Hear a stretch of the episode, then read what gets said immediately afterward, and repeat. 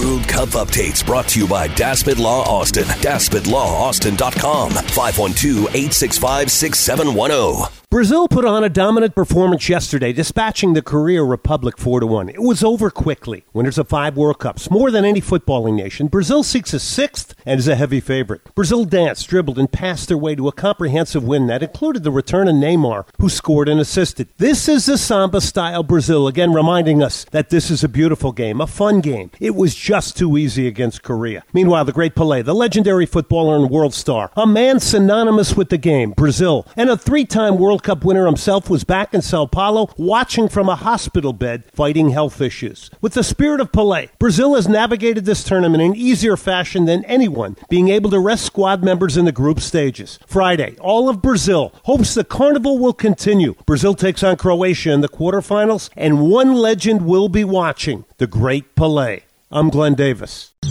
This update brought to you by Daspit Law Austin and Soccer Matters. Monday nights at 7 on the Horn.